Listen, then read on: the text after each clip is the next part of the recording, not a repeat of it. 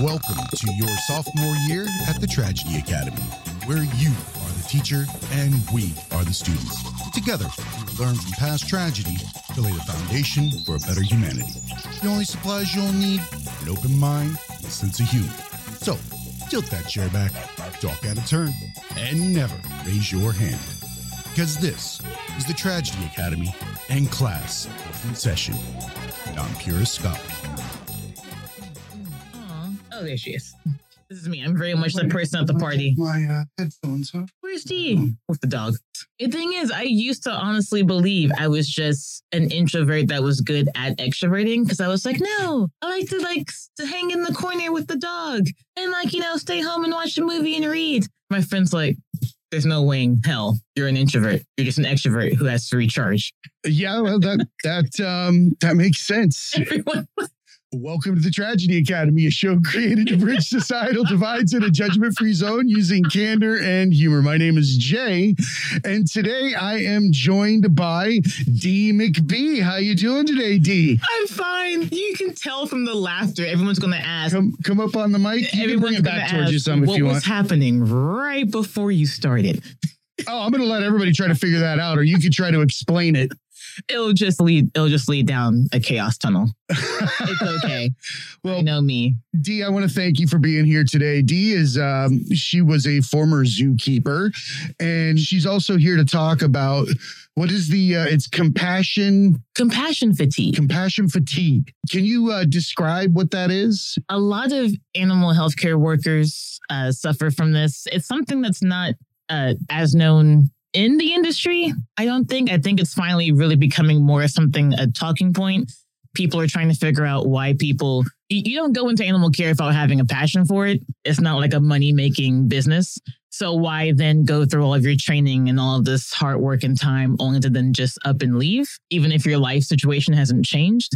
And so with that, and then with 2020 and mental health really becoming even more of a public conversation, this is finally coming out. And also there's a bunch of groups with former keepers where we're all talking to each other and like supporting each other and trying to figure things out. And the older people, as in the ones who have been in the group longer, and I've done more research, are like, oh, hey, by the way, here's all this information. And that's how I was like, oh, that's what did it. Even though I was right there in the midst of it, I didn't know. I thought it was just sort of me maybe failing a little bit. But nope, there's that too. So what I'm hearing is that we were unable to identify what was happening with all these people that were working with animals and the breakdowns. And I think there's a high suicide rate for vets and stuff like that. We got somebody coming on the show. I always thought dentists were the highest. Yeah, I was always told to be a dentist because, you get one patient at a time, the in and out, right. It's a factory kind of thing. And I feel like you can charge through the roof because you go one country over and the exact same thing costs $50.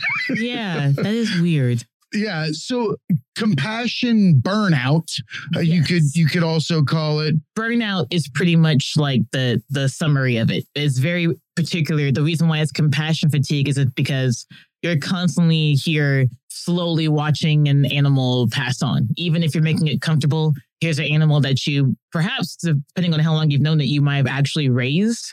And so you've seen the entire life cycle. And then it's just a constant, if you do shelter work there, I was more aware of it because it was of course I'm going to have. There's an expectation going in that is going to be an issue. You have to occasionally be a part of euthanasia and there's puppy litters and you're like, oh man. And I don't know how sad you want this to get. But when you go to euthanize puppies, because their veins are so small, you isn't quite. I think I just got canceled. You just said euthanizing puppies, for God's sakes. It's not our fault. I know. I understand what you're saying. We're like, hey, because somebody has to do this. Yeah, fix your dog. No, why would I do that? Fast forward a few months.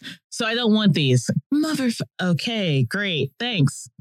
And we, depending on the state, if the person brings an animal to the shelter to be euthanized, that is their property and you have to do it. So how do we empathize with the people that work in these roles? Because there is no way I'm sitting here having a breakdown saying, don't tell me about killing puppies, because that's a horrifying thing. We get it from both ends. We expect the people that are working in that environment to be like Teflon. or to be able to do it for long periods of time, or not really expect, because that means that we're kind of putting pressure on somebody to do it. But we have to learn to understand that when someone works in an environment like that and they're under that constant bond and separation in with the these background, animals, it breaks you down. You don't even realize it. It's awful sounding, because I could only imagine you bottle feed. Here's what I'm thinking. I'm thinking of, the Saturday morning Discovery Channel where they've got like the panda cub with a, yes, or the tiger cub with a bottle in its mouth. And yes, you're sitting there like, it's feeding time. I know they make it sound or look like it's this great and fun thing. There's one person, either the person holding it isn't talking, and that's the person caring for the animal like all the time. Or the person's like right off camera, and when something starts to get fidgety, they're like, "Oh, look, I'll just take that because they don't know you." Right? No, I'm talking about the less than glamorous work behind the scenes of zoo and everything that goes with it. And how parents will walk by and be like, "You see, Jimmy, if you don't finish school, you'll be shoveling poop too." And you turn around and you can't say anything because you're on the clock and you have a company shirt on, and you're just like, there are like 30 people who would kill for this job. I beat out like 100 to get this job. I have multiple degrees. I will open this lion gate. Before I knew certain things about aquariums and stuff like that, I can say that when I was a kid, I wanted to be a marine biologist after I went to SeaWorld the first time. Yes. Except I wanted to so badly. Swimming fear, so that cut off the marine part for me. Yeah, also cut off the Navy for me. I thought about it real hard. And the Navy was like, is the Navy like train dolphins to do missions, but still swimming? So I guess no. Oh, no, I don't know about any dolphin. I know that they do stuff like that or something, but I don't know how factual it is. And the Army has dogs. Now, probably heard it off of TikTok. I'll do the Army. Yeah, Belgian Malinois and Shepherds all day long. Yes. So when we talk about this compassion fatigue, I think that we can kind of bridge this over to so many different arenas, first responders, medical workers, military. It's not always obvious. And then in any moment when there is a moment of like realization in this culture, it's just like, okay, what's the next story? And I'm like, okay, well, that is their story. That's their whole life. It's like the whole thing when they say in a non-racial manner, when someone like a cop pulls you over and they're like, just, be nice because you don't know where they're coming from. They could have just come from some horrible wreck where I worked with a cop who did security for a place. And one day he came in really quiet. And he's like me. And I'm like, oh, why are you quiet? I'm like, oh, that's what that feels like when people ask me, why am I quiet? And he's like, yeah, nothing. And he ended up leaving early and calling someone else to cover. And I remember I asked his wife later, I was like, is he like good? And she's like, oh, yeah, no, there was a wreck and there's a kid. That's a real thing. I actually was a military police officer and I did traffic accident investigations and That kind of thing, for police officers. It's hard to work through. Like, this is not the same level. 100%. I was caring for a wallaby that I had not full on raised, but like came out on the back end. And wallabies and kangaroos, they're a little prone to anxiety driven death. So if something happens, like you could walk up, scream real loud, and they fall over and die. Yes, they're a little too anxious. That's a breakdown in the design flaw. It is. It truly is. They can just work themselves up to the point where they just like collapse. And so, as a lot of times, they have it's a capture apathy where when you're trying to catch them, if you don't do it quickly and efficiently, they get so worked up, their muscles lock up. And because everything locks up, they like can't breathe properly. So that's why Rocco would only hang out with a turtle and a cow and some other shit. Because they had to be low-key things because they might have yelled and he'd have been like, he just fell over right there. Someone in there was like, actually, hold on, sir. Might I tell you that I read a lot of animal books. I just want to put this in here. That's why he was always running away from them toad people. He was just like, you know what? Rocco had PTSD. Oh, yes. Oh, that's been like proven. When you go back into cartoons and be like, I think this person was actually working through their problems with this character. And you're like, yeah, I really think. All character development is mental health work. Yeah. But it can go the opposite direction. Look at Heath Ledger. Yeah. Things like that. Funny people, they end up hurting themselves. Robin Williams, his anniversary just passed. It's been 7 years. That honestly, I think about him way too much for someone I've never met, and I try to be like, it's a celebrity, it's a person, you don't know them, but he was great, man, and he was so awesome. He was so happy and funny, I thought, and I guess you can't actually be happy and at the same time be that close. You know, it's funny. A lot of people, like for myself, I identified with him so much, and it really. Because I am a keep it on person, I've always had like this drive to keep the level of the room above a certain, you know, energy level. Yeah. Because otherwise I'll feel what everybody else feels when I'm in the room, or, you know, it just becomes like, I'll give into my own depression. I'll give into my own anxiety. Yeah. I'll give into all these things. So it's I identify with them. Socializing is meant to be like your cure. So if the people in the room aren't also like happy, you're like, I'm failing, or what's going on? What's wrong? I'm failing. There, see, and this is a dynamic that we don't think about. I'm failing, and that's with regard to the conversation or the climate around you. And how is it possible to fail something that you're actually not able to manipulate? Yeah. And sometimes your friends don't even ask you to do that. There's situations where sometimes they're like, hey, come on, come over and be the funny person.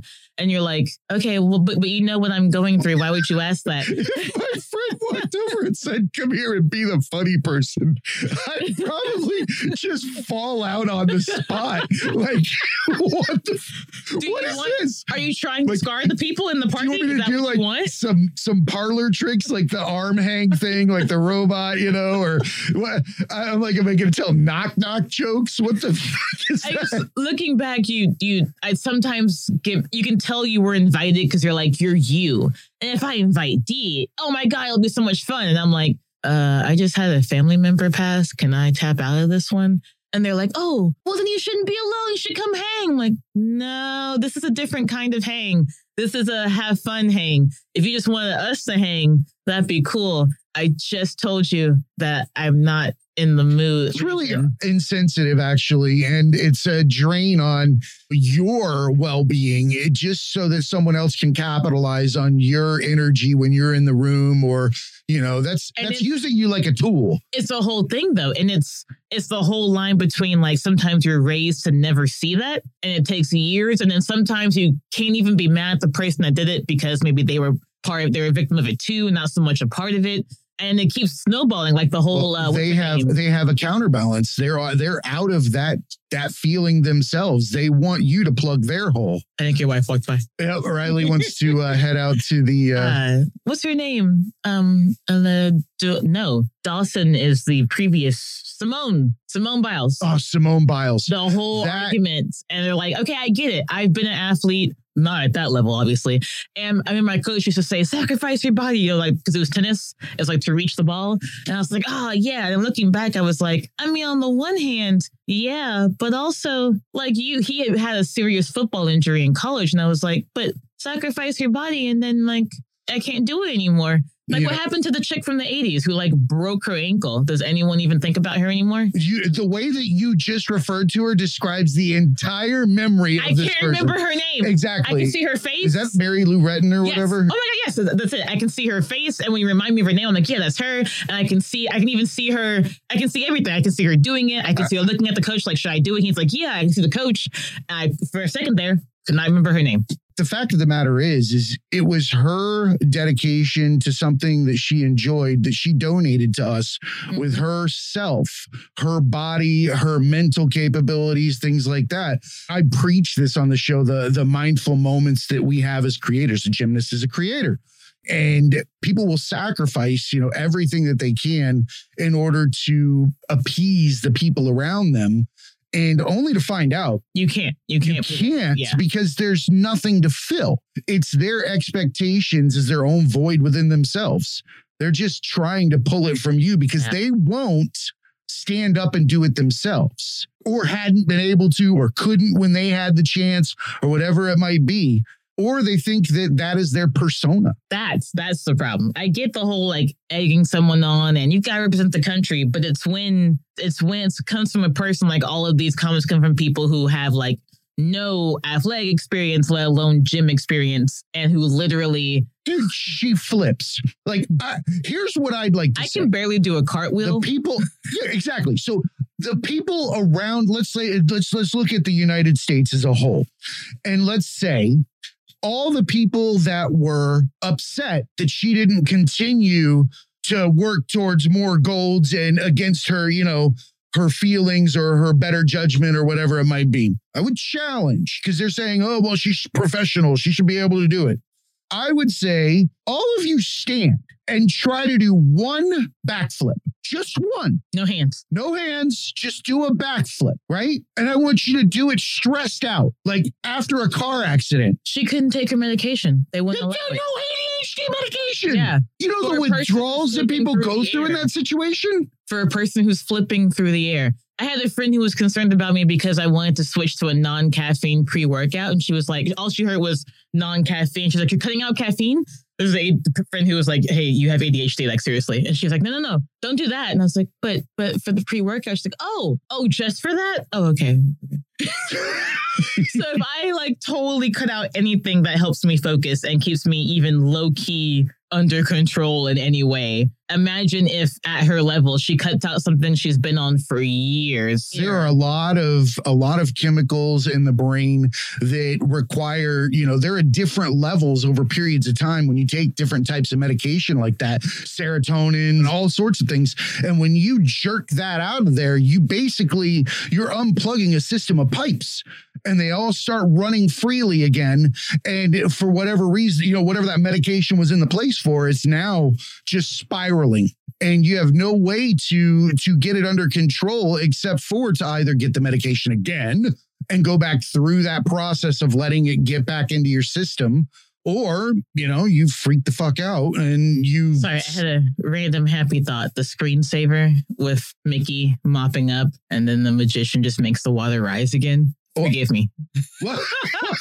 So, all right. And that's how my brain works. ADHD. That's how my brain works. You've said that you've never gone and done any treatment for ADHD, correct? I never considered it. Because if you have ADHD, you're one of those kids that like literally can't sit still and literally can't focus. And I've been an A student like my whole life. My mom's a teacher. I don't really have a choice. So I would argue that has no weight or bearing on whether or not you have ADHD. It doesn't. But I also sort of come from a community where it's like, oh, we'll just like, and she'll focus. So if there ever was like a moment of like, oh, just, you know, what is this like B or whatever, just do better and get an A by the end of the semester. Like, you're fine. You don't have ADHD. You don't need medication. And I was like, oh, right. Of course, I don't need medication. I just need to focus. So everything I do with the 20 different things I do at any given time. And like I do a puzzle while watching a TV show, while cooking dinner and not burning it and answering emails. And then just having 10 projects going at any given moment of the week. That's not ADHD. That's just, you know, being productive. You think? Like, if anybody followed even that particular stretch of description. A guy on TikTok. Oh, I can't. He's the follow dopamine guy. If you watch TikTok, that's his thing, is follow dopamine. He's the one who let me know. I was like, he described what I just said. And I was like, wait. Oh, is that it? Oh, my God. And I like sent it to my friend and she's like, yeah, I knew this about you the whole time. You didn't know? Oh, well, let's talk. With ADHD, there's a lot of bizarre phenomenons that people have attributed to personality defects. And one of them is that people with ADHD could have a tendency to cycle through their thoughts so much that when they cue in on something, when they're talking to somebody, if the person saying something triggers something in their mind that makes them think of it, they have to blurt it out immediately because for fear of actually forgetting it and having it go away, because they are so in tune with you and the conversation to the point that they love that they want to give you this additional piece of information in the moment because they don't want to forget it. It seems so bizarre and it seems overpowering and it seems rude and all those types of things. But the person really is just trying to spit it out while it's on the, you know, while it's on the actual. Yes, that's why my phone's notepad used to have at the end of each day these random notes. And occasionally in the conversation, I'd be like, okay, but before you leave, So you reminded me of this one story of my cat. And I also want to tell you about this thing that's happening on Tuesday. Like, why? Because something you said made me type it. So I just want to make sure I told you that there's a Duolingo meetup on Tuesday if you want to come practice Spanish. I know you were working on your Spanish and they were like, how'd you know that? Well, you said it was your mom was teaching you Spanish when you were a kid. That's when I was a kid. I'm like, oh, delete. So the story about my cat, you were mentioning like a redhead. And then my cat had like a red blanket. And then just like, okay, so maybe I misdescribed this. Hold on a second. I want to back this up. This sounds a hell of a lot more like Rain Man. No, it's like when you said squeezed and pulled and hurt my neck in 1982 or whatever. It's like when you said serious injury report. The screensaver. And then when you said have to say a thing, I was like, there was a moment during zookeeping where I would be like, I would just type notes like all day long in my phone and be like, okay, do I need to text anyone? This is all me notes. Nope. These are her notes. This is him notes. This is remember to do this notes. Okay. It's like a daily to-do list, but part of it was make sure you tell that person about that funny GIF that you thought about, but you were busy working. So instead of stop working, we will put a note. At the end of the day, I have all these notes like tell Robin about that funny joke and then show her this and then show her that. And then when you get home, tell Devin about the same funny joke, but then show him this and show him that. That sounds like a lot of work. It is. Why do you do this? I don't know. I'm dead serious because I'm listening to this and I'm like, okay, so all of these people in your life didn't know this information was coming. No. So they aren't missing. They don't have a gap. They don't have like an expectation. If you ask them, they're like, yeah, Dee always shares like these random funny jokes. So I'm like, yeah, I thought about it all day until I could share it with you. And it was burning inside my brain. And I had to tell you. That's interesting. I mean, I'm trying to I can push it out. I can let go of it. But I'll remember that I wanted to tell you something and it'll kill me that I can't remember what it was. So it's better that I just write it down. And then when I have like a lunch break or end of work shift, I'll be like, okay, let's go to this list real quick and see if we can't mass text some people this funny joke. Or this YouTube video. You make jokes work, man. Screw that. I don't want, who wants to do that? Who wants to fucking, no. I mean, I understand there's comedy jobs out there, but I can't do that. You're like, and then I burn out. Stressing over it. Like every 2 weeks or maybe like once a month, I'll hit a day where the alarm goes off and I just sit there and I listen to it. I know now, like this year and last year, that it's from the, if you just stopped every once in a while. I tell everyone else, hey, you need to stop. You need some water. You want some coffee. You want to go hang out. But then I will not do that same thing. I'll be like, no, and make sure everyone else has had their chill time. I'll drop off some boba. I'll like go make sure everything's okay. You're a nurturer. You try to nurture your circle to keep them at a level at a Robin Williams level. Yes, I need them. I feed. I'm a huge feeder, not a cooker per se, but a feeder. Ah, so you're a good orderer.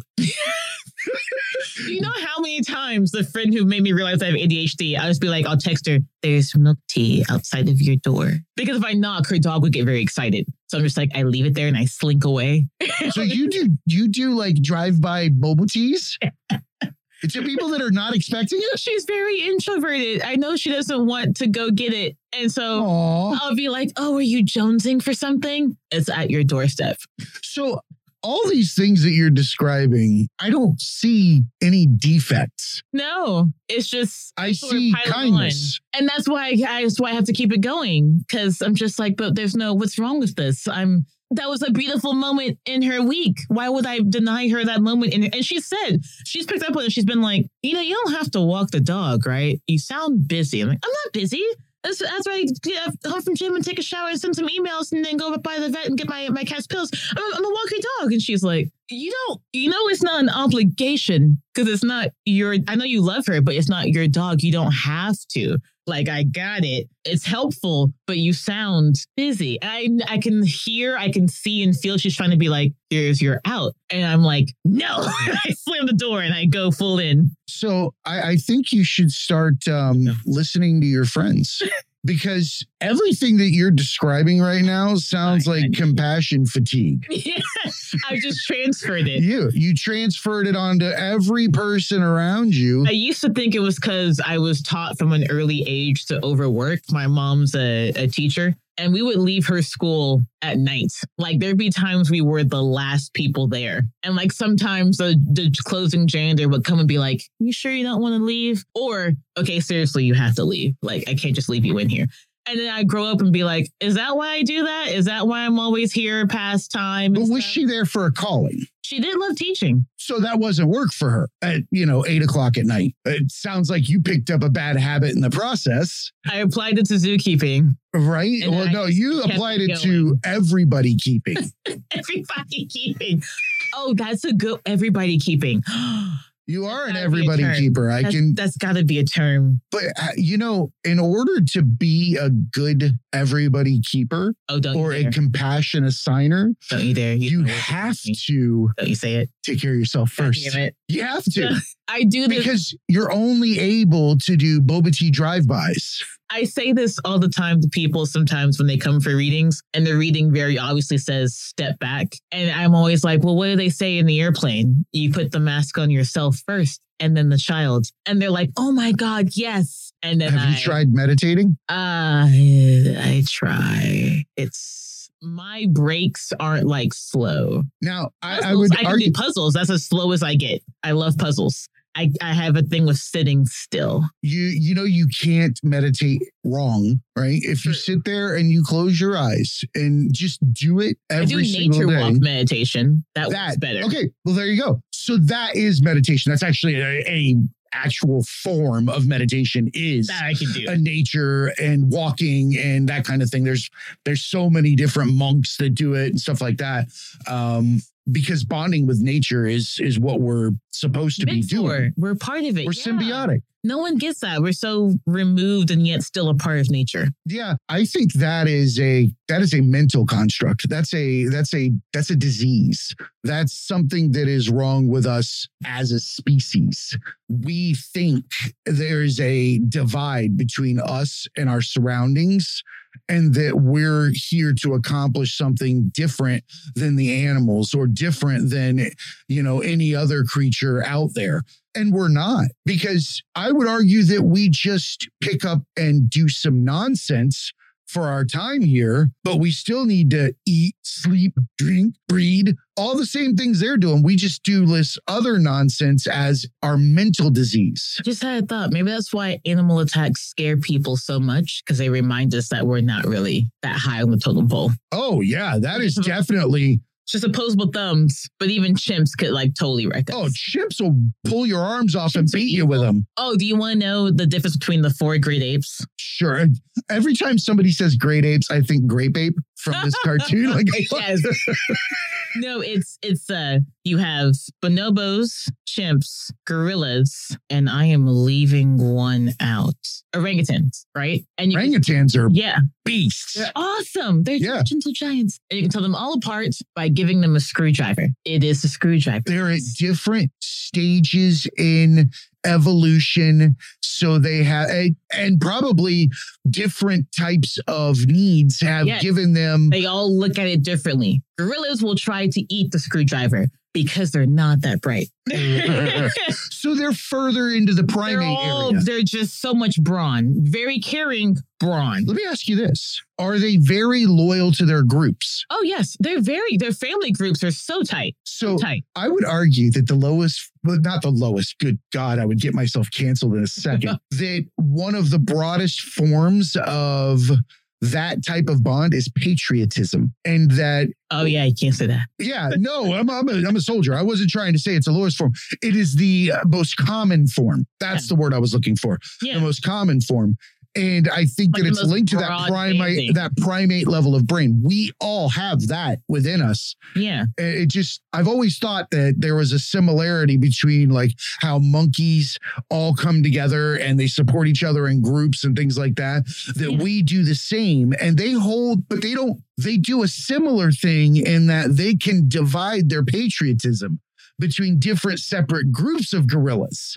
like we do. Mm-hmm. Like we have states that believe different things or different people. It's super funny. They're almost just like us. Ooh, hold on. Do you want me to finish screwdriver, or do you want me to segue into the thing you said about states just now? No, let's stick with screwdriver. I'll put a pin in that. Okay, gorillas try to eat it. You have orangutans who will dismantle everything around them because they're very mechanically minded. That's why orangutans are like the greatest escape risk, not danger wise, but there's so many orangutans I've gotten out of so many zoos and just chill. There's so many photos of people like just walking to the zoo, take a selfie with an orangutan just because they were just like, look. And he's like, I just wanted to be out here. I like their mud flaps on the side of their heads. That to me alone just makes me smile. Whatever the hell those things are called. Their cheeks. That's their cheeks? Yes. Do they, okay, so are their cheeks hollow? It's just because like, can you stuff those things? The big guys, they develop those. Like it's like the big alpha like symbol. Like how the gorillas have even more silverbacks among the silverbacks. It's just the other boys, they won't have those pouches. But serve zero functional purpose.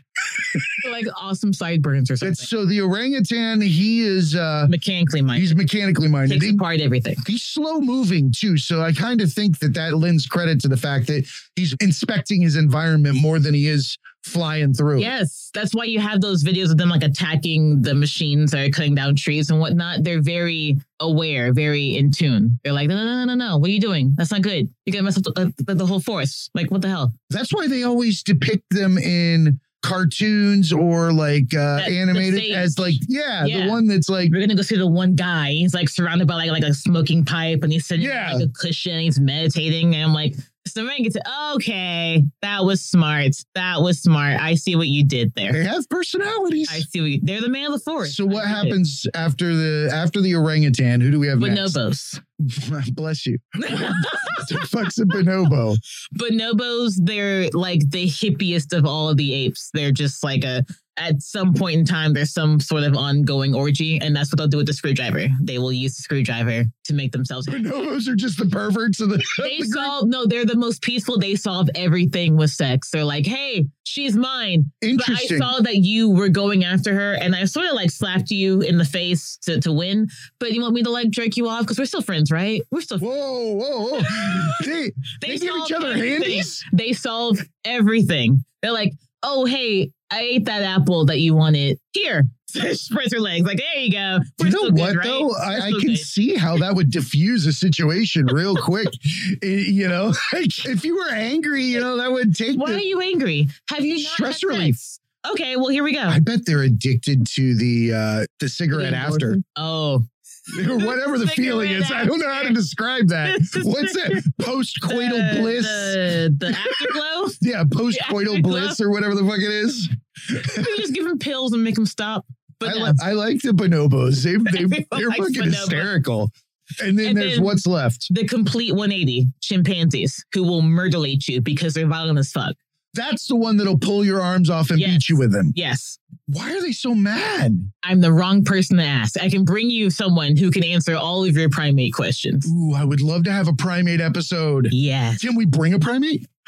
Oh, no. Come on, man. You're the one monkey. The only ones that I would probably be able to bring would then cause a whole argument as to why do you have that primate? It's the whole thing with how... So you have to be very careful when you're like a zoo on social media. You want to be transparent because of the whole argument of why do you even exist?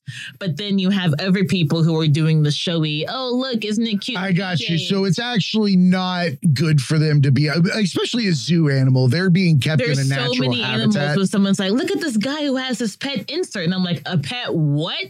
Wow. Yeah, there's some bizarre pet owners out there. No, you can get the it's not entirely their fault. It shouldn't be that easy to get. I can't get mad at them for being able to get it. And then the thing is, some of the people, that's how some sanctuaries came to be made. There's a bear sanctuary where they got a bear and they were like, oh my God, this was a mistake. Well, we're committed. We got the bear. We should. It's like, yeah, I got this dog. I'm going to take care of her until she's old and look after her. And they were like, I wonder if anyone else has done this. And there were other people that were like, oh, you can take care of a bear? Can you take care of this bear? We did the same thing and we didn't mean to. And they're like, oh my God. And they started looking into it and they made a whole sanctuary. Because they become domesticated living around people. There's some that can't be released. They had some horrible mental or physical trauma. So they actually can't, but they can be educational. That's the whole thing with zoos. You won't care about the northern massive mouse if you don't see it and be like, oh my God, look how cute it is. Look at his little babies. Oh my God, it's endangered. Why? Because we're cutting down this one part. I should sign that bill and make sure they're protected. And then suddenly it's like, oh, look, now you don't really see it in zoos because there's so much places for it to live in the wild. And look at that. We don't want to be here either. We don't want to keep animals in captivity either, but we need to teach you to stop fucking with them. And also, you have to rehabilitate them. And also to rehabilitate. There's so many that just can't be. There's so many zoos that have previously privately owned animals. The lion at Houston Zoo, I'm from Texas, he was privately owned. He has no, he was declawed. And the lady was like, oh, let's keep him in the shed. In the Holy crap, that's kind of... I'm sorry. So first of all, it's a horrible thing to do.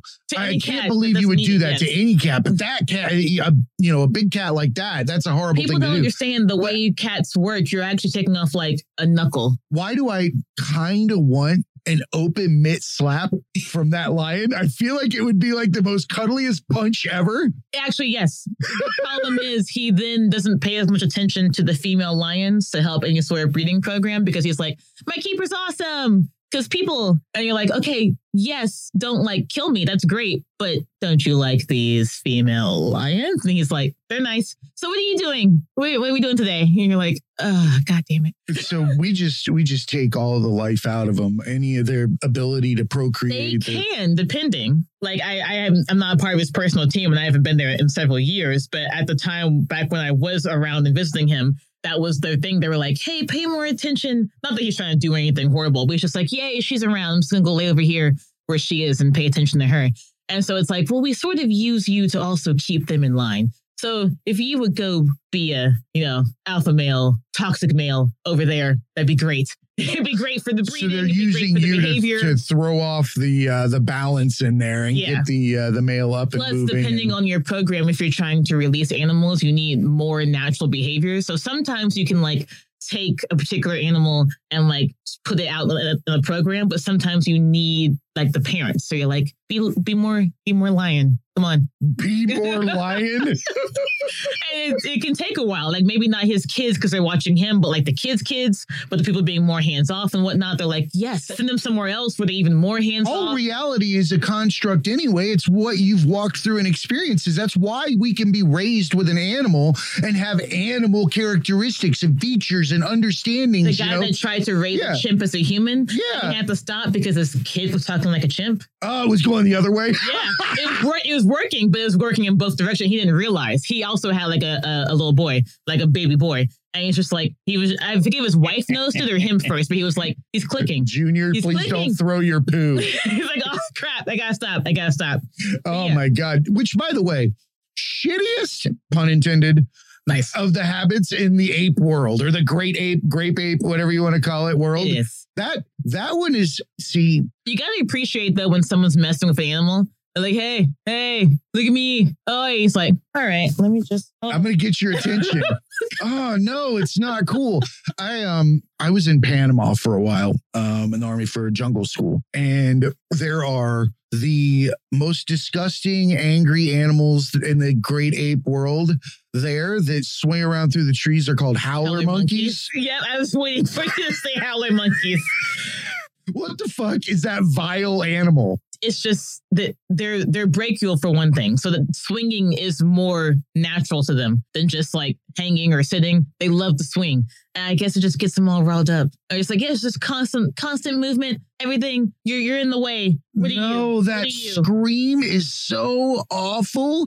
They will, and if they find you in the jungle, they will tell the jungle you're there. Yes. They will throw poo. Yes. They will scream. They will do all these types of things. They're just assholes. They're self-appointed guardians and no one asked them. But they're not guarding anything. No, they're just telling you to keep moving. Yeah. Why are you walking on the ground? That's weird. What are you up to? I'm sorry. They're just angry. Human. You wouldn't tangle with one. It's got a set of fangs, that are 3 inches long or some shit. This is why I try to be nice when I hear about animal attacks, and I'm like, not to victim blame, but what was happening right before? It's always the person's fault just for existing. Yeah. Because there's many times. If the animal eats you in a suburban area, the animal did nothing wrong. Yeah. The animal just did what the fuck the animal wanted to do and what it's intended to do. You just got in the menu where you shouldn't have been. Ooh, menu. You know polar bears and African wild dogs naturally hunt humans? I believe it. We're pink and squishy. Everyone's so afraid of grizzlies. That's the polar bears. I mean, I guess if a grizzly was chasing you down, that would be scary. But you can sort of get out of that. There's like a 50-50 chance, depending on the bear, you can get out of that. But polar bears, no. They're just like, oh, hi, I'm hungry. And oh, yeah, there's no like making yourself look big or going downhill instead of uphill or no, none of that. None of that. So I want to go back to people doing stupid shit with animals and it puts them in situations. No. I have one for you. I've seen so many. Because I've been in other countries around the world, and third world ideas of how, right? Yeah, and there, when you get to third world areas, they still try to have a zoo for people or something, and it is horrible. It's not anything that I would recommend, but I remember walking through this zoo in Southeast Asia, and it was the saddest zoo I'd ever seen. It looked like nobody'd been there to even upkeep it in I don't know how long. But I was walking through and I had Cheetos and like a Sprite in my hand. And there was a monkey in this cage. It was, everything's unkept. Like it hasn't, the things haven't been weed eaten around, this place is really defunct, and macaque is what it was. Oh no. So the macaque comes over to the cage. They look so cute. They look so unassuming. They look nothing, especially if they want their cute face and they're hungry. This little shit, I'm feeling bad, right? For this monkey, this little monkey, and he sticks his arm out the cage because I'm eating my Cheetos, and he's wiggling his opposable thumb, and he's getting human. He's very small. He looks like a child. I'm going to give him a Cheeto, and I do. Give him a Cheeto. He brings it in. He just eats it right up, and then he puts his hands out. But this time, he puts his hands out cupped. He's asking for Sprite. I'm like, shit, this guy's so cute. He's luring me in a little shit again. So he sticks his hands out there, and I pour a little Sprite in his hands, and he holds it up, and he starts drinking it, and then he sticks his hand out again. And, I've got a Cheeto this time again, because he only stuck out one hand. And his arm went from like 6 inches long to like fucking 2.5 feet long. Yeah. It came out of that cage and thank God I jumped as much as I did, but he got a hold of my pointer finger, right? And they say like older women have like this crazy strength in their hands. Oh yeah. That thing had the strength of like 100 old ladies when it grabbed hold of my pointer finger, and it started pulling my arm, and I was like scream pulling it. I'm pretty sure I pulled his head into the cage from the other side because he wouldn't let go. It's okay. But when he was pulling, his mouth opened and all these fangs showed up. And he was like hissing and pulling all at once. I will never fuck with a monkey again as long as I live. I was he was going to eat my digit. He almost made me only count to 9. He just wanted you to freak out and drop your stuff so he could eat it. You could pull it over and eat it. But still. Bro, I was giving you some, man. Chill out. Nope. You were going to like piecemeal and then walk away. He wanted the whole bag and the whole bottle. He wanted my finger. He wanted everything. He wasn't getting fed. So he was actually just trying to get me to drop everything and run. Best case scenario, depending on the individual. He was trying to scare Jesus out of you so you drop your stuff. Or also, there's Cheeto dust on your finger. No. There is a good chance of that. There's definitely Cheeto dust on my fingers, but it didn't look like a Cheeto. Macaques don't lick, though. So no, you didn't have of the mouth situation that I was staring at, because you don't forget when you see the open mouth of a monkey with fangs looking at your finger and sizing it up. That's the only thing I remember. That is a permanent impression burnt upon my mind. I remember the 180 of the very versus the. Oh yeah, he went. He went very, from very precious moments looking face with the big eyes. Like those little statues. That's evolution too. Dogs are the same thing. Yes. I tell people all the time, dogs are the smartest creatures on the planet. Nobody believes me when I say this, but here's the reality. They watched an entire species that was the most capable of producing food, of doing all these things, but was insane, because we are. Of all the animals, arguably, if all the animals are not doing what we're doing, which one's wrong? So they see us standing and walking in circles, dropping shit and losing our minds, right? And what do? They walk over, they open their eyes up real big, and they utilize their ability to provide serotonin, and they lay there and give you fat face, and you pet them. Cats have a special meow for humans. Cats fucking don't like humans. There's plenty of cats that they have a special meow for humans. Yeah, they have a special meow. That just means that they know how to call for food. That's the same thing as that triangle, or whatever else. There's plenty of dog cats. I have one. He needs his love. No, he owns you. Those things have they have the ability. No, I love cats too. Cats don't but I recognize that they have an agenda, even in their pheromones, man. That's why there's cat ladies out there, or cat people, because they can control you. It's a long... They spray everything so they can. It's a long con. It is. And here's the thing. Here's the other reason why I don't like cats. I am 100% sure that if I had a cat and I had Riley, the studio mascot, bull mastiff, if I died, collapsed on my floor, I am 100% sure that the cat would be the first one to start eating my eyes and cheeks and lips and soft parts. It would wait.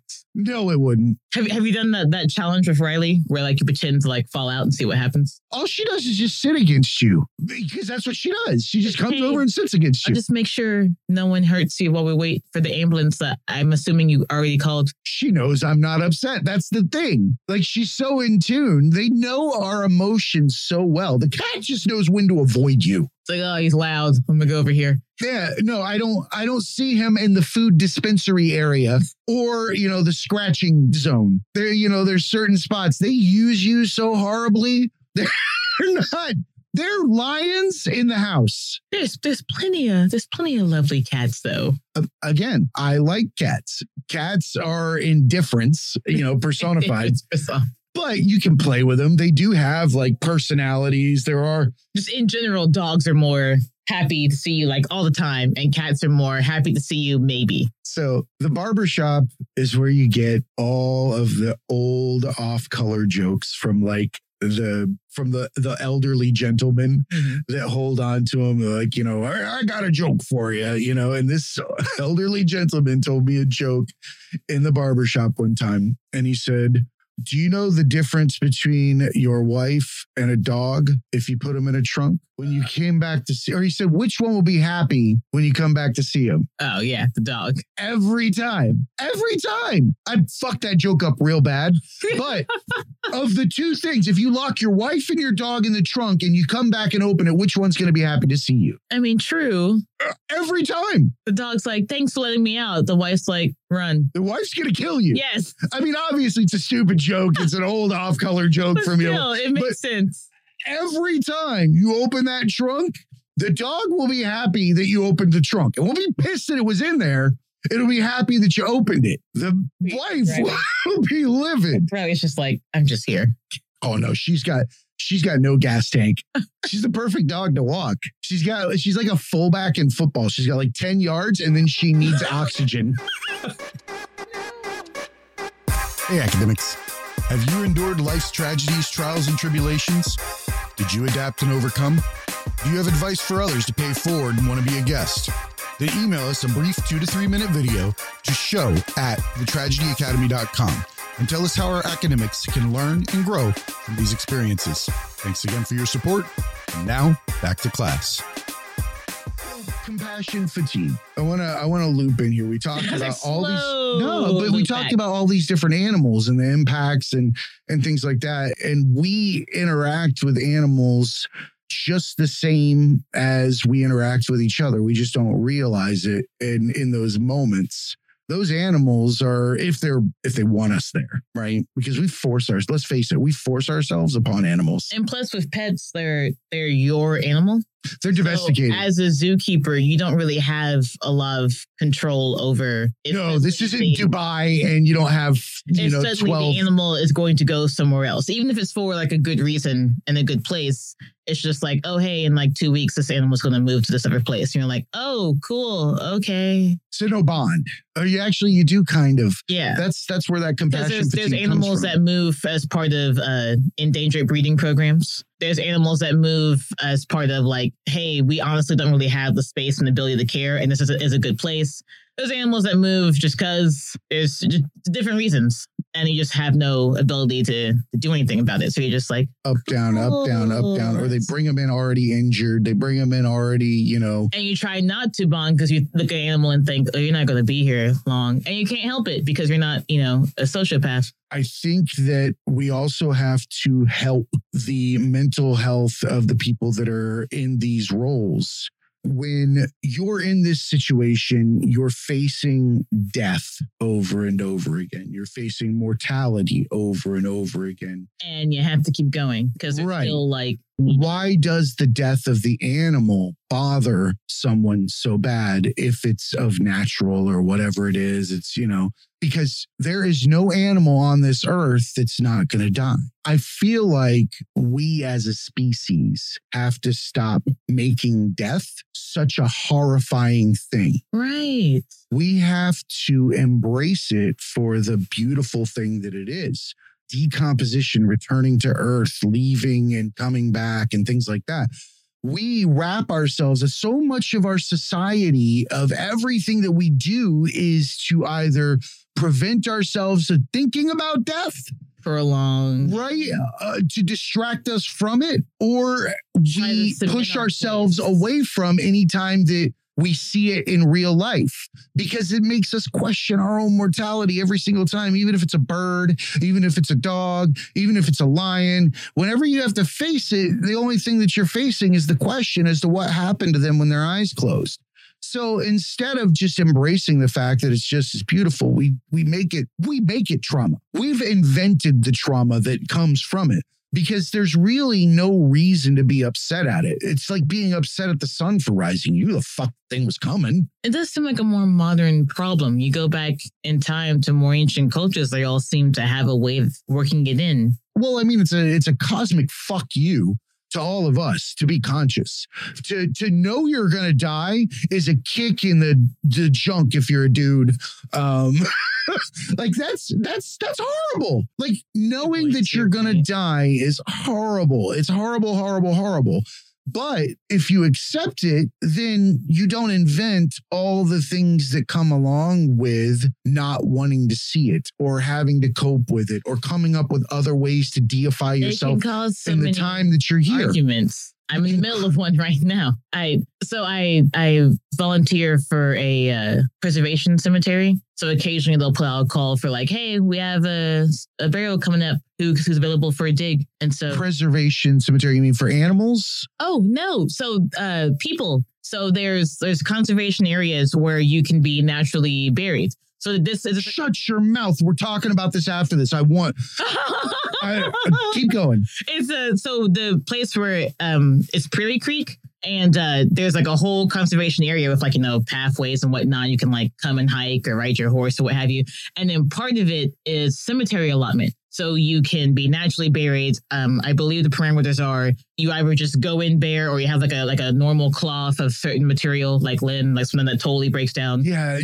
Or, like a mummy. If you have, there's a marker, like it's like a magnetic marker put on just for like keeping track of things in case someone wanted to come and visit you specifically. But then if you wanted any sort of headstone, it has to be natural. Like people will walk around. There's a family there once helping with the dig, and they broke off to go find like driftwood and like make like a little makeshift headstone. That's super cool. It is. It's really cool. And being in conservation work, I, of course, am like trying to live more and more in an environmentally friendly way, you know, with like, you know, compost and what have you. And in a conversation with my mom about life insurance, which started the argument about insurance, I get car insurance, I get health insurance, I don't like paying for them, but I figure life insurance, for the most part, is supposed to give you time to level back out. Like we're married and we have two kids and like you're the breadwinner and you die. Your insurance is supposed to give me like the better part of a year to figure out how to make that money come back in the house, right? But I don't really have that situation. Like I'm not going to have kids. My money pretty much takes care of me. The hubby's money pretty much takes care of him. So if one of us dies, it's more the, oh no, I miss them. Not so much a money issue. And I was like, oh, mom, we'll just like save your money. It's fine. Like life is going to be fine. It's cool. And she's like, what are you talking about? And I was like, well, what about burying you? And I was like, well, it's not really going to cost anything. As soon as I felt it coming in my mouth, I was like, oh, shit, that's right. We haven't really talked about this. And we're very different people, me and my mom. And I could hear the pause. Oh, you're a hippie. I could hear the pause. And she's like, why would you do that to me? And I was like, Mom. Isn't it amazing that the responses do that to me? I was like, to be fair, technically, knock on wood, I'm going to outlive you, so you'll never know. This is true. You'll look down on me and be like, that little heifer. And there'll be nothing you can do about it but possibly throw a lightning bolt at me. So it's fine. But then you're just hitting the bottom of the picnic barbecue because I'm already gone. Like you can torch it, but I'm already in the dirt. It's one of those, I think, generational difference issues you have where like you want your kids to be happy, but it seems to be in the way that you deem happy. Do you want them to be happy?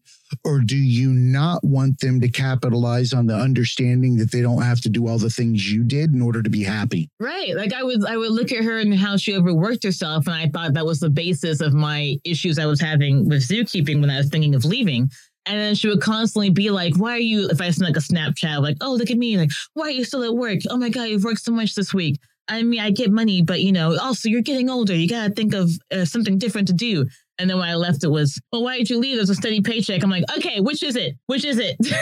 Well, first of all, they're told, you know, to save. To do all these things. They were raised different, but also in a different time with different, the world was different. They were told to put their dreams on hold, do the necessary things to get where you need to be able to pursue your dreams. And that is not, that's actually the fallacy that is society. Yeah. That, you know, we feel like we're supposed to toil. We're not supposed to toil. That's an invented situation. I get working toward a goal, but then like if you put your dreams on hold till you're like you retire when you're 60, maybe you can't do your dreams then. What if your dream was like to like hike Mount Everest? I mean, there's some fit 60-year-olds out there, but I just feel like depending on whatever job made you wait till you were 60 to retire probably didn't leave you physically intact or scaling Mount Everest when you're 60. So you're going to evolve throughout this time.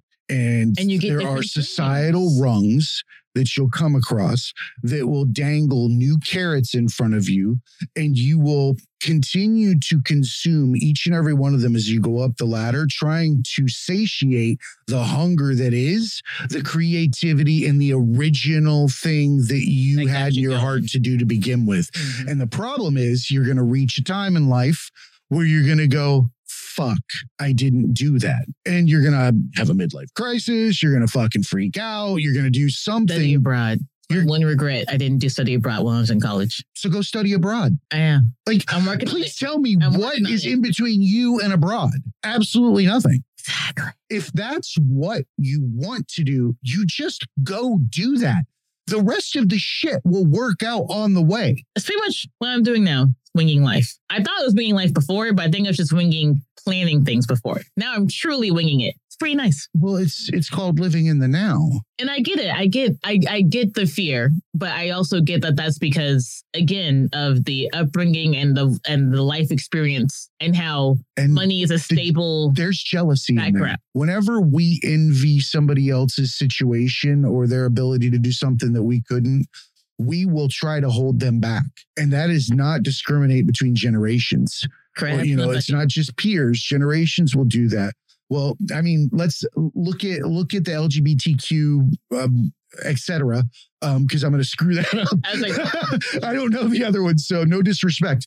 But I feel like the repression against that entire grouping of people, which we've seen a lot of, it's generational, is the group of people that had all of the feelings and all of the desires and all of the things that those people have today, yet they were not given the chance to be themselves. So now on their way out the door, to justify to themselves, they're going to say it's heresy or whatever it might be, because they don't want to admit that they really wanted to, you know, be their normal intended self at the time. And I get sometimes it's timing, and it's like the whole like, why isn't your the whole, oh, I went through it, you'll go through it too. It's like, no, wouldn't you want it to get better? That's something I heard Prince Harry say, his dad said to him. I was like, I get it. Some of it's timing and some of it is being jealous of the person. They're different people. Sometimes people will tell me a story and I'm like, why didn't you slap her? And it's like, oh, I would never. It's like, I would have slapped her so hard in front of a cop.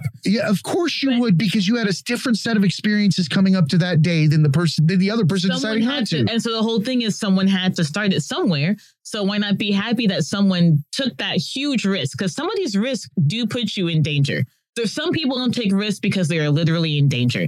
There's people I've talked to where I've been like, talk to me anytime, but like also like, let's work on some code words, like so we can talk about change to the topic. If someone walks in the room, if you can't be yourself, like you literally can't because of where you are, your family or whatever, I get that. So that's an endangered situation. Yeah. What about not knowing that you are in danger to yourself, in that you are actually putting up self-defense mechanisms to your own insecurities in life, and they come out as personality and character traits and flaws and things like that within you? And that's why the whole like mental health discussion should be more public and should be like more in schools. It's like, hey, if you're feeling this, you know, it's actually not weird. A lot of people do that. Here's some possible causes. Look at your life. See if you can figure it out. Feel free. How about it's okay to feel that? It's just it's okay to feel that right now. I think that's why TikTok has gotten so big, because even though there's some random crazy on there, there's also so many people of, oh my God, that's me. I agree. Oh, is that what that is? I'm 35, and only within this week did I figure out something pertaining to my own female health, in part because of TikTok. And I was sort of real pissed because I was like, you know what? In hindsight, I really should have been able to figure this out on my own. Like I have a computer and whatnot. I just never followed up on it. And there when I finally did, there was someone who was like, oh yeah, someone made a TikTok about it. And I'm like, really? I looked it up and I was like, oh, look at that. So that's funny. We had a guest, Karen Lavin. She authored a book a long time ago, because we're talking about starting out doing something that you want to do to, you know, from the heart, but then putting it on the back burner. And I actually have the book up there because it was the first one that was sent to me. It's The Other 23 Days, Alternative Uses for Feminine Hygiene Products. Oh my, I know. So no, it's funny stuff. It's like you can use you can put a maxi pad across the top of your glasses as a visor if you don't have a hat. Jesus Christ. You can use the big ones as Swiffers. Oh, because they have the adhesive side. There's like all sorts of shit in there. But here's the reality. She's got a point. She talked about, dude, there's so many that I was like, this is genius.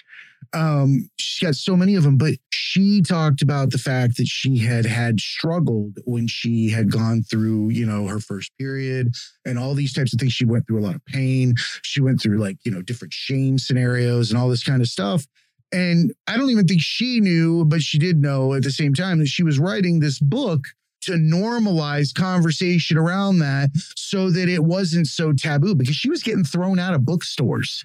You know, they're like, you can't do that. And they're like, that's so stupid, but it's a generational thing. Yeah. And you know what? I think that's a jealousy thing at that point, because if you're still hiding the discussions of that, that just means you're upset because you didn't get a chance to talk about it when you were younger. Which I get being upset, but it just makes no sense. And you purposely want someone else to go through the same pain you went through. Of course, misery loves company. That still makes no sense, man. It's a void. It's a constant suck. You're supposed to make things better. You're supposed to leave it better than you found it, or leave no trace. You're supposed to. You're supposed to. And, you know, what we hope is that at some point throughout your development, you come to a screeching halt and you go, okay, I actually do get it. I'm, you know, the name of the game is not X, hard. Y, or Z. True. It can be hard to have a moment of, oh yeah, no, I fucked up. That's wrong. I've done so many fucked up things in my life. so many fucked up things, things that I'll be ashamed of for the rest of my life, you know, and I've done great things in my life, you know, but all of them made me who I am. You know, you have to embrace each and every single thing that you go through and stop making things catastrophes. We talked about being canceled. That's the problem with cancel culture. You don't allow people to like learn. You just shut them down. You don't look at any nuance in what they said and how there could be a conversation around it. You don't look at how the person grew, because sometimes you get canceled for things that happened a while ago. And I'm like, everyone's like, it seems so shocking. I'm like, maybe it is shocking because that person has changed. Did you think about that? How shitty would it be if someone didn't forgive you or allow you to change, even though you know you did? Yeah. Deep down, you know you did, but you were not given the opportunity. That sucks. Labels suck, and they're there just as a way. It's all it is a tick mark for you to be able to look at someone and be in a better moral or high ground. It's just a high ground move under any circumstances. Those labels, the reason why they stick them on us is because they are an ability to rank yourself with the person next to you, or know where you exist next to them, because our currency, our biosurvivability tickets, our money and things like that are all constructed off of social cues. They are. Like, it's all manipulation. You go into an interview, you're not being yourself. When you answer the customer service, you know, person on the phone, you're not being yourself. You're being yourself when you answer it for your buddy Joe or whatever. You know, you're like, fuck's up, asshole. You know, all the memes. So why should we hire you? Because you're hiring. Yeah, it's so because. Why do you want this job? Because I need money. Those are masks. Those are all masks, and we put on a different mask for every interaction that we have. People, I'm keeping it real. That's the stupidest definition I've ever heard, because that is not what I'm talking about. It's actually knowing what your cause and effect. Cause and effect. Once you know cause and effect, you're in big shit, because everything that you put out will come back, and it will continue to ripple. Once you have that knowledge, but you get to realize the more good you put forward, the more you receive back. It just happens that way. People, have you ever noticed that the person with stink face?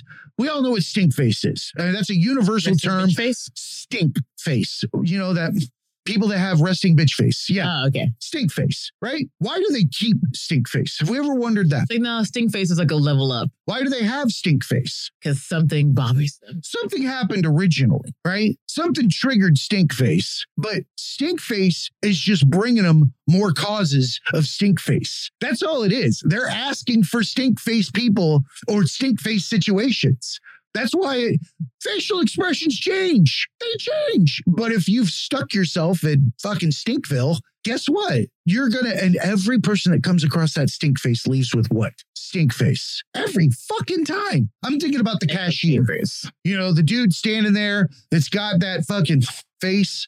Yeah, with those moments where you're just like, hey, I know it's not the most glamorous job, but could you not look like someone? Don't throw your shit on me. Yeah. Like, just because it took me 2 pulls out of the wallet for the right debit card does not mean you need to start casting shade on me or where the fuck it is you're doing there. Like fucking rolling your eyeball. Your eyeballs hit the floor. They rolled so hard. It's a debit card, slick.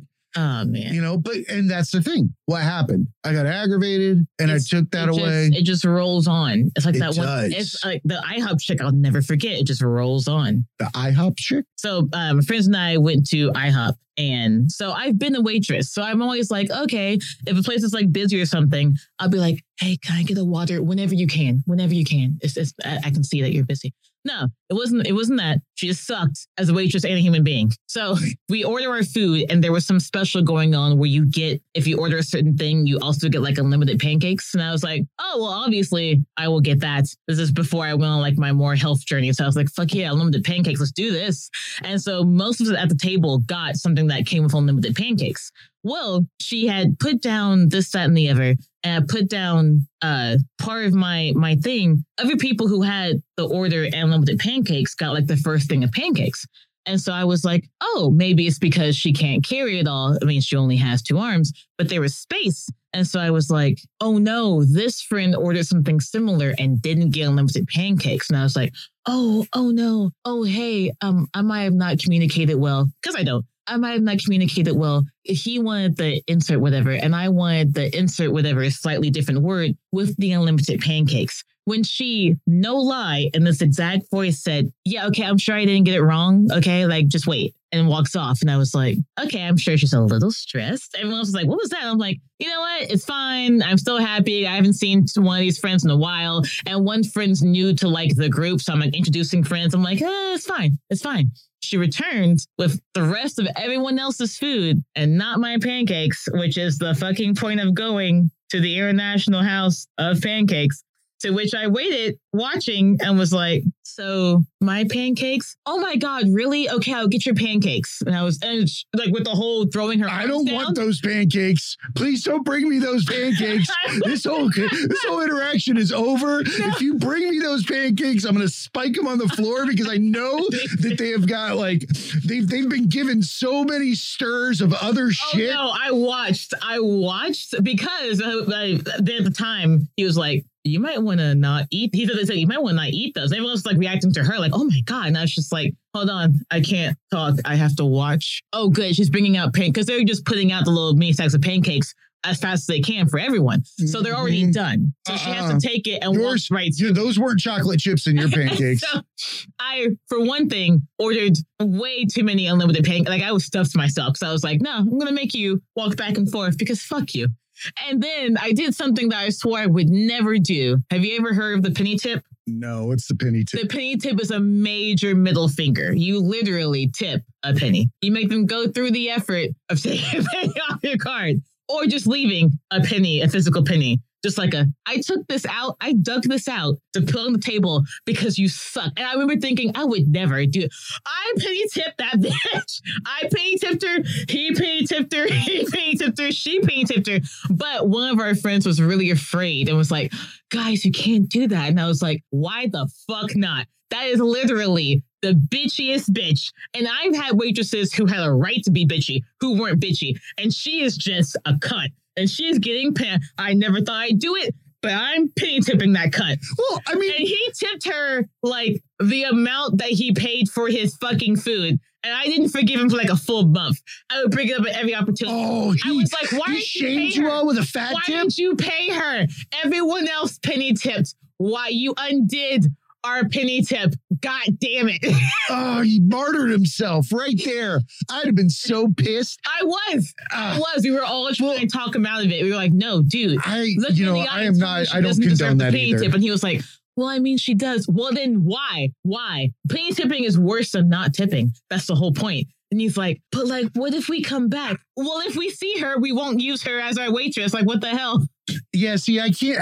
I agree with you. That is not something you do to servers, right? As that's in general, how angry you always tip well. That's but how angry I was. If you're the server who always gets shitty tips, you might want to go look in the mirror. Reflect, because I will avoid places. That's something I picked up from the hubby. I will avoid places if I'm down on money that usually you tip at. Because I'm like, you know what? Instead of just giving a small tip, I could just not go because I'm low on money. So I'll free that chair up for somebody with a disposable income. Yeah, I'll save money eating food I have at home. You know how you have food, but you're just like, oh, fuck it. So I just won't go. So if I go to a place like IHOP where you tip, I was fully prepared to tip you, but you were a bitch. I've never before or since. Yeah, if they're aggressive, if you're aggressive, I'm not going to give you my money. Yeah, it wasn't like passive, like I'll give you bare minimum to be nice tip. It was in your face. I got to take my shoe off and launch it at you aggressive. And I was like, nope. I could hear the little whisper in my mind. Any tip. And I was like, oh, no, you know what? Actually, fuck her. Oh, well. Never before or since, I swear. So let me spin this. Right. What if her mom died and she came in because she had to work and her boss made her get there, screamed at her and said, you're going to lose your job if you're not here. She came in and you said, where's my pancakes? And she misunderstood you and was just at the end of her rope and got upset. And then she went back to that table, still upset at whatever was going on in her world, to see 3 pennies and then a fat tip. Well, then I forgive my friend for fat tipping. The The thing is we don't know at any given moment what somebody else is going through. Maybe the guy that is sometimes tailgating you on the highway at like Mach 1 and going back and forth is trying to get to his wife who's in labor. Or his mom or his brother is in the hospital. You know, you forget, man. We don't know what's going on behind anybody's eyes. We have no idea what somebody else's set of experiences that brought them there.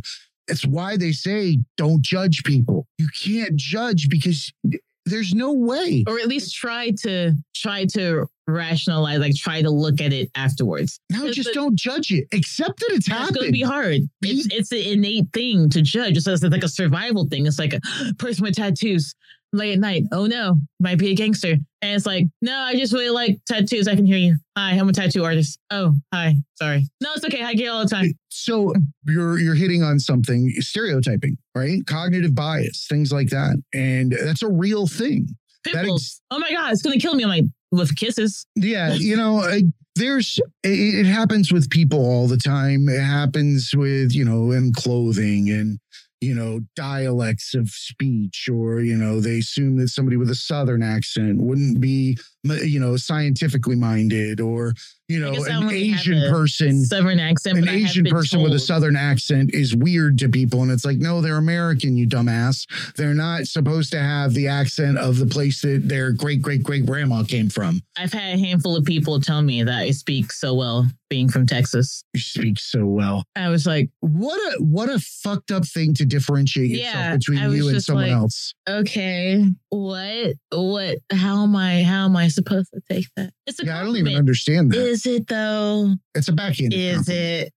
Even though you're from the land of trash, you came out pretty articulate. And the thing is, in some of those instances, we were in like conventions and stuff. And I'm like, okay, so let's set aside the fact that maybe, let's say, isn't it like Mississippi is like the last in education or whatever?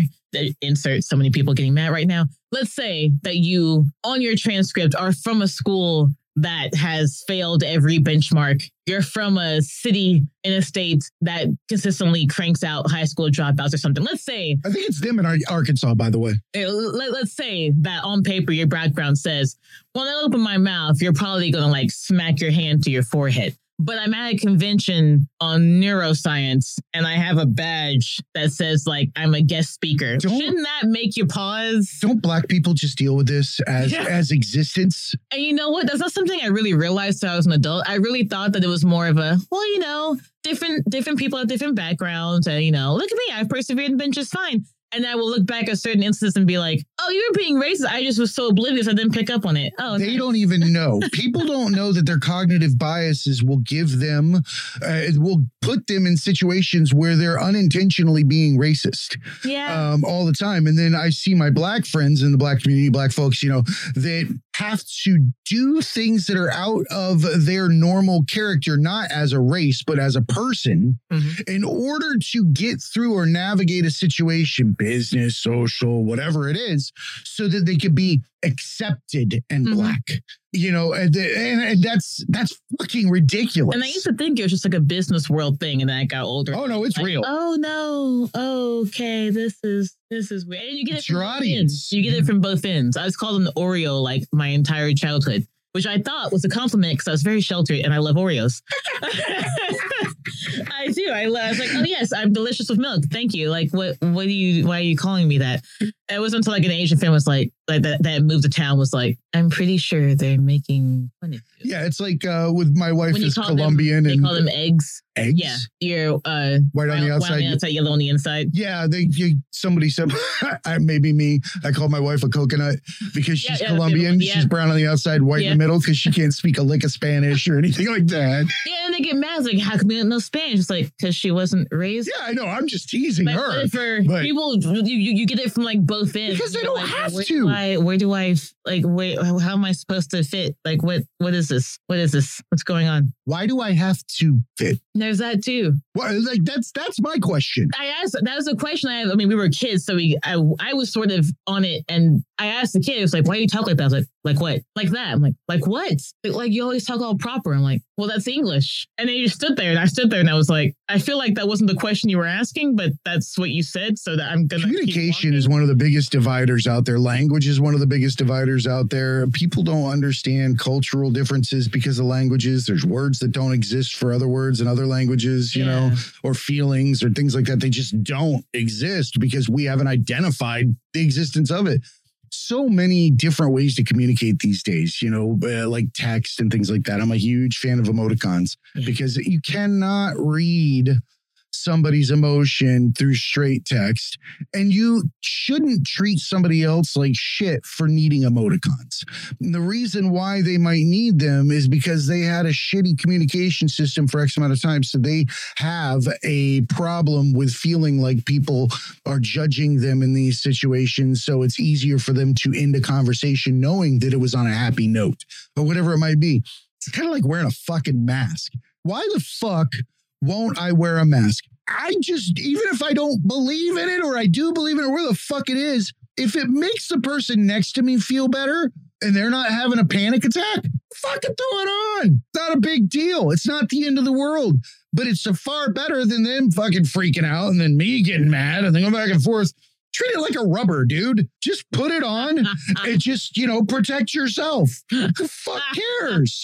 I don't understand this. This PSA brought to you by Tragedy Academy. Yeah, treat your mask like a rubber. Just put it on. You know, that's the way I look at it. I just stick it on, walk around with it. I'm not going to catch anything. You know, isn't that what it's about? Yeah. Sorry, I'm still on. Did I just trivialize a pandemic and mask wearing? Yes, I did. I'm going to get hate mail. I'm going to get, you can't, it's not a condom. It's not. Oh, no, but I just watched this video by Abram Preach, and I think it, even though it goes a bit more on the medical history side, I think it really sums up what I was trying to say in that if people hear that you don't want to get the vaccine. So I got the Johnson & Johnson vaccine because I did a bunch of research, and that's the one I decided to get, which I only got. I think I would have eventually ended up getting it. I got it because I was going to Texas to see family. I had an uncle that I thought might pass away who did, but I didn't get there in time. And I wouldn't have been allowed in anyway because of hospital stuff I found out. But also my mom was like, well, I'm not letting you in to her apartment if you don't have a vaccine, which was part of the whole issue of why I was hesitating to get it, because it seems like it's such a what's wrong with you instead of a discussion about it. Usually there's there's a pandemic. You don't like being forced to do something. Yeah, like, oh my gosh, shun your friends and family for not getting it because they're anti-vaxxers. No, anti-vaxxers are very different. The anti-vax argument is different. I'm not an anti-vaxxer. I was anti this particular one because I just wanted more information instead of just being thrown. Well, yeah, it was a fast rollout. We should all, you should be aware. I get that they were rolling it out fast because there's a pandemic. However, I didn't have any reason to get it right then before I decided to go home or like to Texas. So I was just like, can I get some more information? Can I see some more stats? Can I see like some more things? That's all. I was just putting it off so much. The vaccination for me was basically me being able to not get sick without a rubber. Anything is seriously I'm a bit confused, and I don't talk about political and societal crap, but in this particular case, I'm curious why people. So if I get the vaccine, right? Why do I care who the fuck else is vaccinated? I get the argument. The part of the argument is, you know, like the flu, there's variants. And so you need to get it again or get a different kind or something like that. I'm not even saying that. I'm saying like I'm vaccinated. So the fuck do I care about where I go or what I do at that point? Isn't that the point of the vaccination? In my opinion, yes. So again, I'm still confused sometimes as to why a lot of this, you know, turmoil exists. It does seem I understand there's like children and people can have it if they don't have it. But at the end of the day, like, I don't know, man. I just keep my shot group tight. I try to stay in my own home and, you know, not bother people. And I get it. Yeah, I'm not going to a concert. Go out and do like horrible, you know, mass gathering events. I know. Actually, I go to the local orphanage and I cough on all the children. Repeat. What? And then I go over to the nursing homes and I do the same thing where I cough all over them just too. So they don't have to suffer anymore? Well, before I get there, I put my tongue on an escalator rail just to make sure I've got all the stuff. Okay. Just, you're really an angel of mercy. I am. I see. I see it. I'm killing orphans and old people. It just does seem like a bit of manufactured turmoil. My God, why orphans? What turmoil is not manufactured? You didn't want to go through like a jail or anything. You went for the orphanage and the nursing home. Nobody wanted them. I'm joking. God, no. I'm like, this is a PSA for Oliver Twist. I'm sorry, man. I got you, brother. So many people were writing angry emails and they had to restart the email so many times. No, it's bullet points. Dude, no. Oh, I would never. It's just all about being kind to those around you. That's the bottom line, and having empathy. You know, I thought about fostering, but I'm good. No, because if they took them away, I'd fucking lose my shit. I couldn't like do back and forth and that kind of thing. Oh, I didn't even think about that. Now I was just thinking about how when I was younger, before I realized that like child free by choice was a thing, I was like, oh man, I wonder, it's gonna. And then it was like, oh wait, I don't have to. Oh, cool. I guess I could like foster. I could adopt. Is what was the next step. I was like, well, I can adopt because like part of me not wanting to do it is physical. Oh, hey, well, what if I foster? So I'm helping, right? And I'm not even having to make anymore. And I was just like, or I could. Do you need some more of that compassion or that what was it? Caretaker? What is the word? Compassionate. Is there a caretaker? Fatigue? It's probably caretaker fatigue. Yeah, well, it's the same thing, I would assume. Probably. But it's like very specific. Are you like looking for more of those issues? No, it was just my process, my mental process when I was younger, working into like... Because you know that you would keep tabs on every single one of these fostered kids, and you would be dropping off bubble teas all over the freaking... 10 years later, I'm just like at like their wife's work, like, hi... Do you remember me? Tony, you don't know me, but tell Tony, I found this when I was cleaning. It's his old binky. So I thought he might want to put that like in a shadow box or something. Bye. You look great. It looks like you got over that flu real nice. We're like, what? Yeah. Like, I haven't seen you since I was 8 and I was only there for 3 weeks. I know. It was magical. I think we... All right, now we're describing a different mental disorder. Before we go far down that path, I want to thank you for coming in. And there was one last thing that you wanted to get to. You brought in a couple of pictures or something. Yeah. And I just want to knock this out real quick because I don't understand this unhealthy obsession that you have with this creature. Everyone, people, listen to me. I'm being bigoted. I'm being all these things. I have two favorite animals. Okay. My first is bears. Bears are cute. Bears are awesome. Yes, they can feasibly, kill you. But that's sort of kind of your fault. Why were you there? However, right behind that is bats. Ugh. And I used to work at Lubbock Bat Conservancy, so I brought this because this is actually like a re. For those of you out there, she asked my wife. What do you call this? Recording. It's a re-recording. There we go. Yes. There we go. And so every time when we were ending, I was trying to get him to say that bats are all right. You don't have to like them, but you can respect their place in the ecosystem. So I was like, look, I'll bring cute things to show him. I'll bring this painting I made. Don't be trying to use your media influence on me. Look at him. It's a painting of a photo, and then there's also a picture of me holding the photo. Okay, so here's the thing. Beneath him, that was my business card. No problem with bats. I think bats are great. I have a particular problem with a particular bat. But why? No, in Panama they have this fucking bat. There is a such thing as a vampire bat. Yes, there's 3. Yeah. Well, there's 3 real vampire bats. There's the false vampire bat. There's 3 blood bats. Correct. I don't know how many there are, but I know this little son of a bitch is one of them. And they live in Panama, and they were giving us like these fucking classes. Bat. And they started describing how this little shit operates. And that was it for me. People don't know.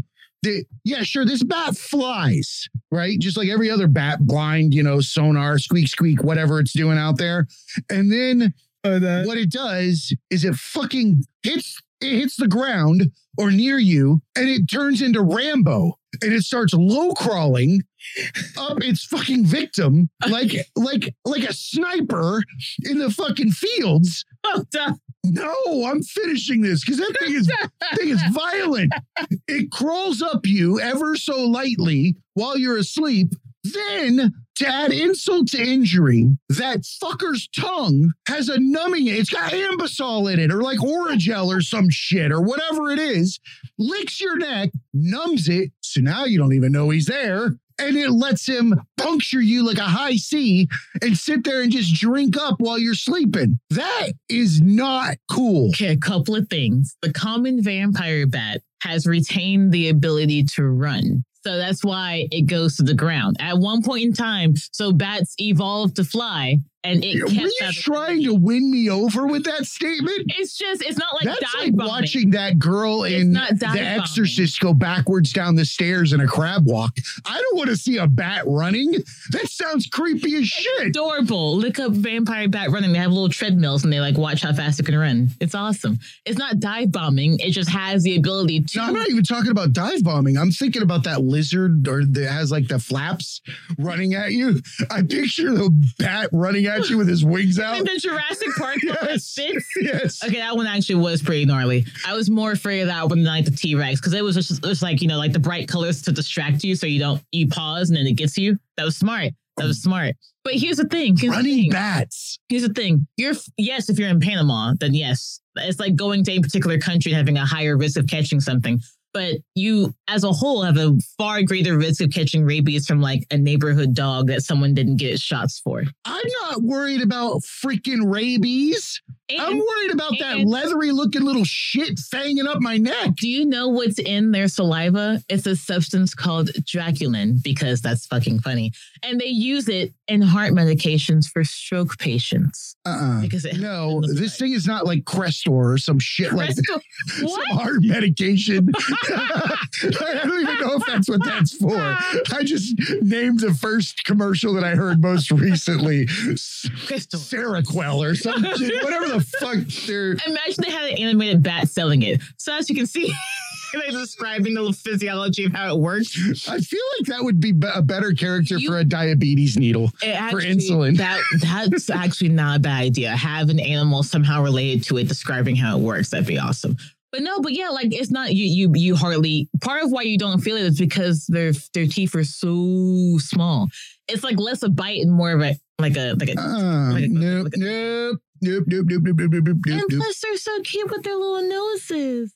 There's like, what, 1,300? They're flying rats. Let's be real. Bats are not rodents, sir. They're damn flying rats. Bats they got rat heads. Not rodents. And first of all, you're probably thinking of insectivorous ones, and none of the frugivores look like... Oh, fruit bat, you mean? Like those things? Or... Even though they're also bats, they look even less like rodents. They look more like puppies. I call them sky puppies. Everyone calls them sky puppies.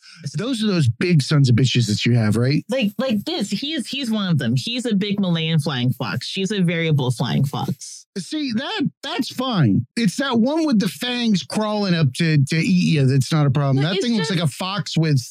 it looks like a chicken wing that had all the stuff pulled out of it and got burnt on the back corner of the grill. Do you know vampire bats help feed one another? If there's one that's like weak or sick and can't go out, it'll save extra blood so it can go back to the roost and feed it. Don't most animals feed each other? No. That's not like a common thing. Oh, okay. They might like, help get you there, but they don't like gather food, extra food, not eat it on the way back and let you have it. It's a few cycles from being Darwinian enough to... They'll work with you to share food. Like the monkey experiments where they have to, there's treats on one side, but the monkey over there can't get to it. You have to work with the second monkey who helps open it and sort of goes off the whole, you're going to give me some, right? Premise. And they do, because they're nice. Oh, the sharing.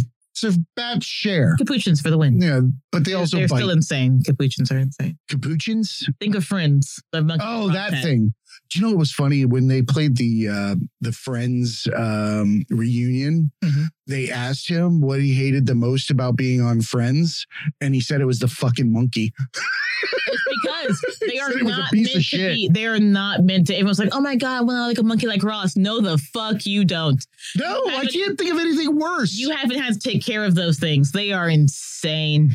They only get the cute moments on camera. Every time I see a capuchin in a TV show or anything, I'm like, that's like 5 minutes of film that took a week of preparing and like 2 days of like, is he in a good mood? Is he in a good mood? Shoot now.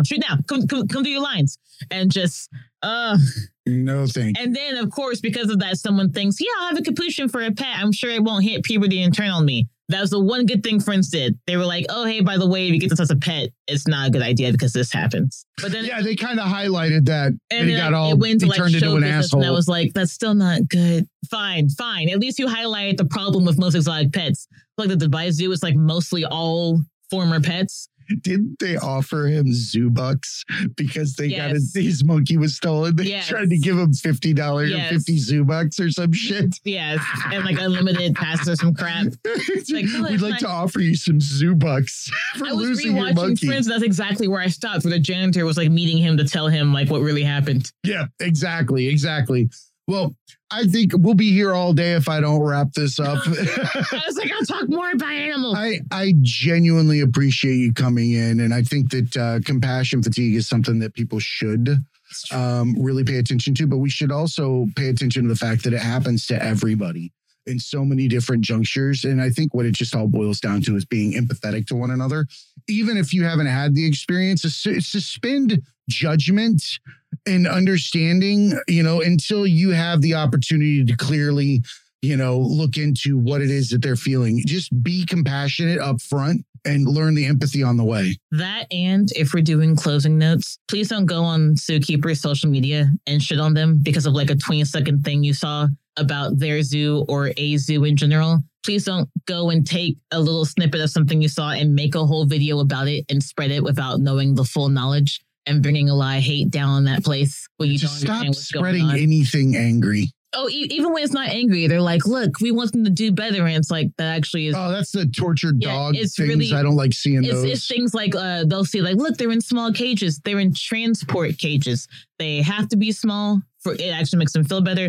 And also you just can't transport the entire enclosure like all at once. You can't do that. Yeah. Moving habitats. Or now. Like, look, they're putting their hands in there. That's how that works. Did you ask the person at all? No, you just filmed. So you didn't even ask the person who could have told you. Most people find these films and then reconstruct what they. Oh, no, there's one guy I saw. He went to like SeaWorld or somewhere and just like infiltrated, which is just him like filming the whole time, like with his camera like barely out. And I'm like, everything you pointed out, if you could just ask the person standing right there, they would have told you. Yeah. People, they're just looking for anything. Yeah, Riley's in studio today. She's like, what? That I didn't mean to. All right. So thank you so much, Dee. I really appreciate you coming. For those of you out there, you can find her on TikTok at what's your TikTok? Is her name? Is it the Dee McB or just Dee McB? I want to say it's the Dee McB. The Dee McB. Which is the same for Insta. Yeah, and we'll have that in the notes. You can see all the cool animals that she's had on there and all the stuff that she's been up to lately. Bats are awesome. Bats are thanks cool. So much, everybody, for downloading today. And remember, be cool and keep learning. Yes. Stay in school your whole life. Hey, academics. Thanks again for attending another class at the Tragedy Academy. You can show us some love by subscribing, downloading, and rating us 5 stars on Apple Podcasts, Spotify, and Stitcher.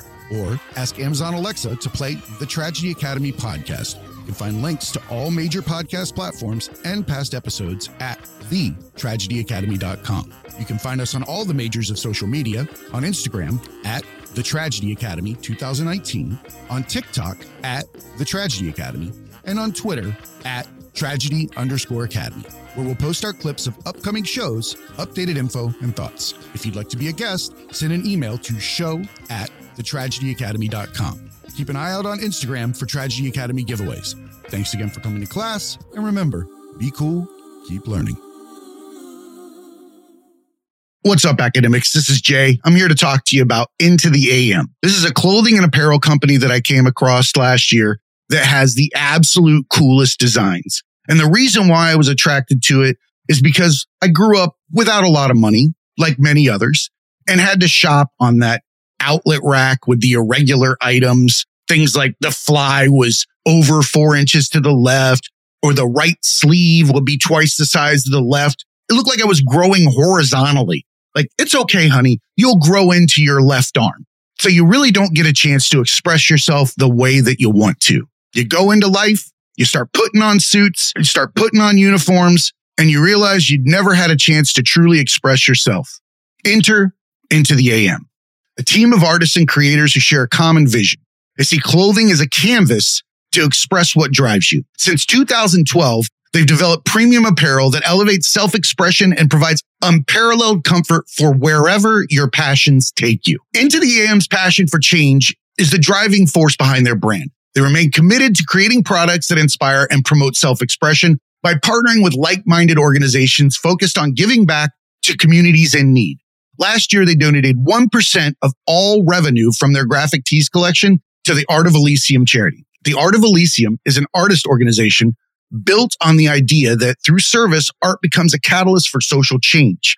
For over 24 years, the Art of Elysium has paired volunteer artists with communities to support individuals in the midst of difficult emotional life changes. They currently offer 110 community programs per month, serving over 30,000 individuals per year. The only permanent thing in life is change. Supporting charities dedicated to helping those going through these changes, trials, and tribulations require a never-ending commitment. The onus is on us as creators to affect change through our true, authentic talents, and Into the AM is the model of how this is done. Their clothes are handcrafted with care. They have a team of skilled artisans that craft each garment with the highest quality fabrics and eco-friendly inks. Not to mention, these things don't shrink, they don't fade, and they fit as if they were designed supernaturally. I'm stopped every time I wear one of the graphic tees to find out where I got it. The colors attract attention from miles, and the art is nothing short of spectacular, with designs for everyone. One of my personal favorites, Twilight Maiden. Go take a look. Into the AM does all of this while putting their money where their mouth is.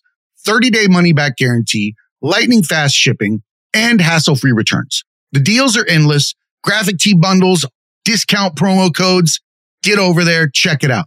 I'm highlighting the tees, but I'd be remiss to not mention that if you want to walk around in the absolute most comfortable shorts, joggers, and basic tees, hit up Into the AM. I even wear the basics to the gym. Head on over to thetragedyacademy.com, go to our sponsors tab, and follow the affiliate link to the Into the AM store.